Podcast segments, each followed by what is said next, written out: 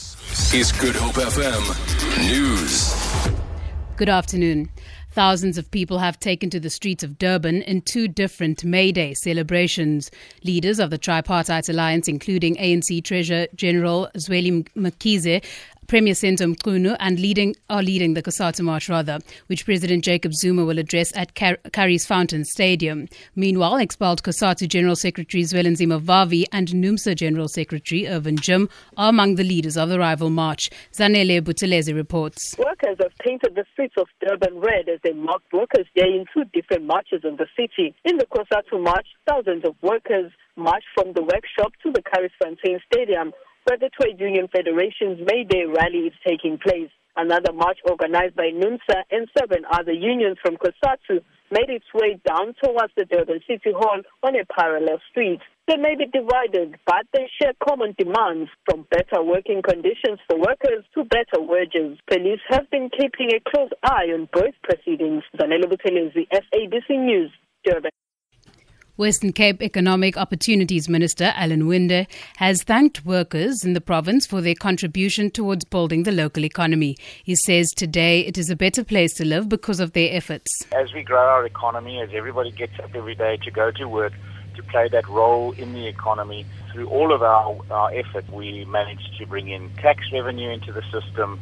We managed to then use that tax money as a government to make sure that we have education platforms, health platforms, and through doing all of this, that revenue that comes in enables us to do what we need to do as a government.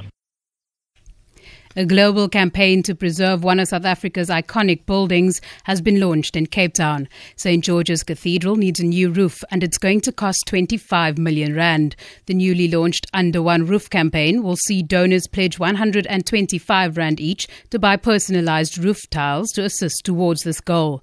Anglican Archbishop of Cape Town, Thabo Makgoba says the campaign aims to get as many citizens as possible to contribute towards refurbishing the building, dubbed the People's Cathedral.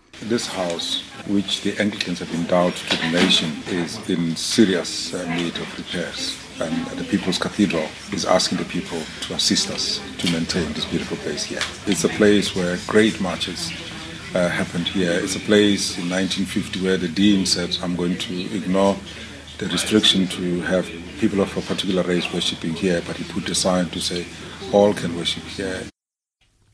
Eskom says extensive maintenance work will continue this weekend and into next week, but there is no plan to implement load shedding. Today, more than 2,000 megawatts will be taken offline during the off peak period for maintenance. Several units that are currently offline are expected back on stream from tomorrow. And finally, Ordinary South Africans are doing their bit to create awareness around the dangers of xenophobia. A man from Knysna in the Southern Cape has walked nearly 70 kilometers along the N2 to George to highlight the problem. 32 year old Donald Twayise says while there have been no incidents of xenophobia in his town, he's shocked by the behavior of some of his fellow countrymen. To me, it's a disgrace to the legacy of, of Tata Mandela because he mentioned uh, peace and unity in Africa but now we are doing the opposite. To me, it's a disgrace. Uh, it really, it really come touchy to me because in my town, there's nothing that ha- that that has happened yet up until today. Because mine is that I'm preventing something that that didn't happen yet. Good FM News, I'm Danielle Buse.